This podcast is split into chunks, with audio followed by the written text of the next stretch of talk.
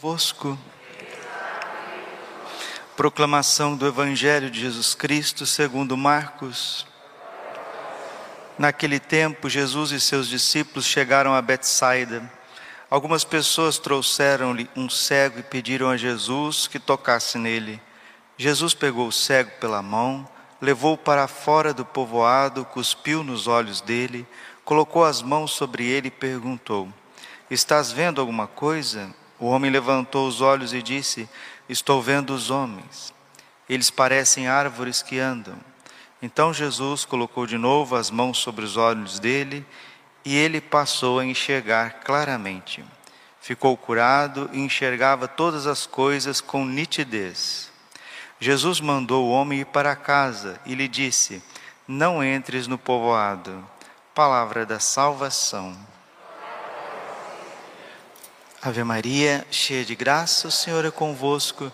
Bendita sois vós entre as mulheres, bendito é o fruto do vosso ventre, Jesus. Santa Maria, Mãe de Deus, rogai por nós, pecadores, agora e na hora de nossa morte. Vinde, Espírito Santo, vinde por meio da poderosa intercessão do Imaculado Coração de Maria, vossa amadíssima esposa. Podemos sentar um pouquinho. Jesus, manso, humilde de coração Não é à toa que os santos evangelhos nos mostram diversas curas de cegos. Não é à toa, né? não é sem razão. Existiu, sim, cegos na vida pública de Jesus, cujo ele curou do problema biológico da cegueira? Sim, mas o sinal espiritual desta cura de inúmeros cegos nos santos evangelhos quer mostrar para nós que a nossa humanidade é cega. Jesus mesmo disse: Eu sou a luz do mundo. João 8,12. Eu sou a luz do mundo. Quem me segue não andará nas trevas, mas terá a luz da vida. Seguir Jesus faz com que nós saiamos das trevas. Padre, o que são essas trevas? As trevas são esse mundo. As trevas é este mundo decaído e também as trevas que carregamos dentro de nós. Quando o Senhor abre os olhos deste cego, Ele está abrindo os olhos da humanidade.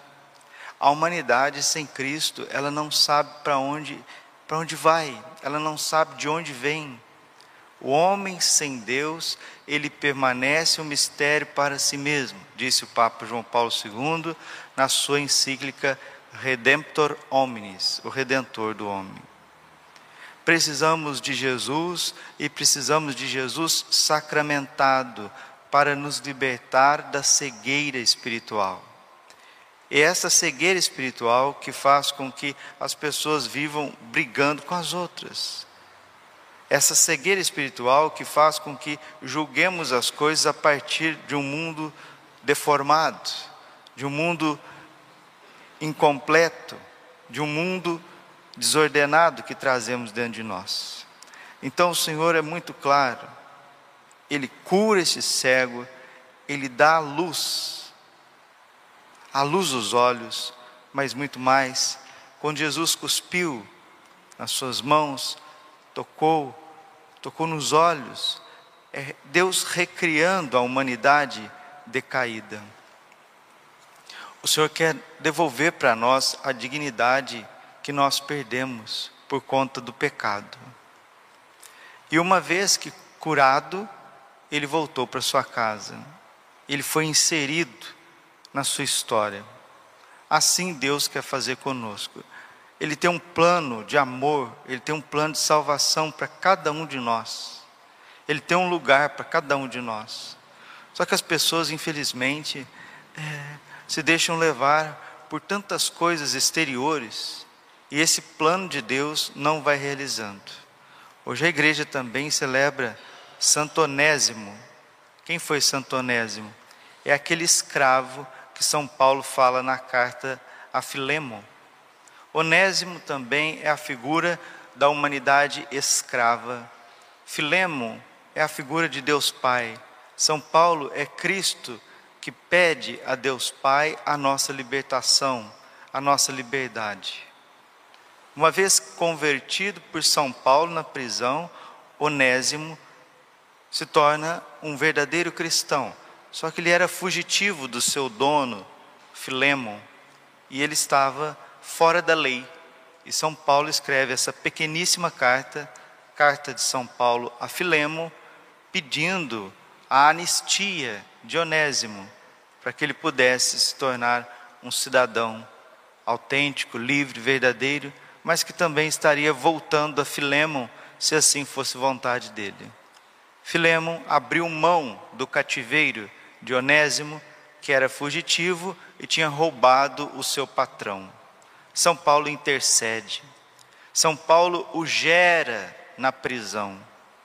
São Paulo vai dar a Filemon aquilo que Jesus deu ao Pai, uma intercessão.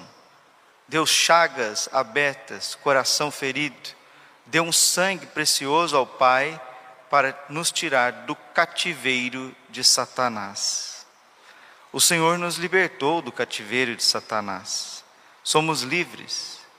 Onésimo, uma vez que ficou livre, ele se tornou padre e bispo e morreu mártir, apedrejado para defender o seu Senhor e Salvador.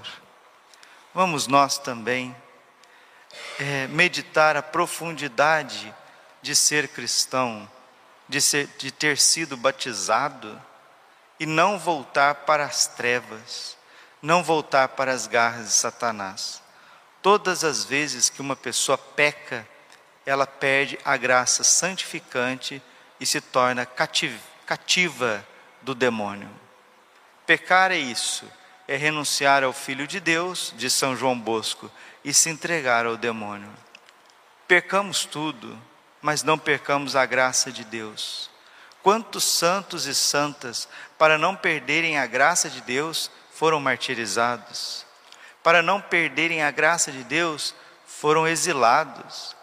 Para não perderem a graça de Deus, foram presos, foram torturados? Que nós também estejamos dispostos, com esta nova luz que o Senhor nos deu, a perder tudo menos perder a graça. Não perca a graça de Deus por nada. Conserve a graça. Nossa Senhora é Nossa Senhora das Graças, é a mãe das graças, cheia de graças. Um dos papéis mais lindos de Nossa Senhora na nossa vida espiritual é conservar a graça santificante, porque sem a graça santificante ninguém está salvo. Padre, se eu perdi a graça santificante mediante o pecado, o que, que eu tenho que fazer? Confissão. Por isso que a confissão é tão importante.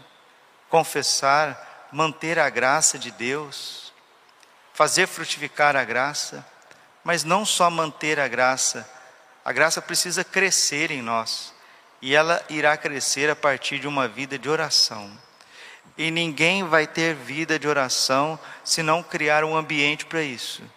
O ambiente da oração é a renúncia nós precisamos renunciar, renunciar à televisão, renunciar ao WhatsApp, renunciar a redes sociais, renunciar a conversas inúteis, renunciar a certas guloseimas, certas distrações. O ser humano, depois do pecado, ele quer o prazer nas coisas materiais. Ele sente prazer nas coisas, nas criaturas. E se nós não mortificarmos esse prazer que sentimos das criaturas, nós não conseguiremos entrar na oração contemplativa. Se a oração contemplativa não surgir dentro de nós, é sinal que nós não estamos progredindo no amor de Deus. Todas as pessoas que progridem no amor de Deus, elas progridem na oração. A oração tem níveis, meus irmãos, ela tem níveis oração vocal, oração afetiva, de meditação e que leva a oração de simplicidade mais contemplativa. Se nós rezamos do mesmo jeito há 30 anos, há 40 anos, desculpe, nós não estamos evoluindo, nós precisamos aprender a rezar. Senhor, ensina-nos a orar como João Batista ensinou os seus discípulos. Porque viver esta vida de oração rasa, essa vida de oração rasa não é vontade de Deus para nossas vidas, não é. A pessoa precisa mergulhar em Deus. Cada um vai rezar do seu jeito, no seu tempo, da sua forma.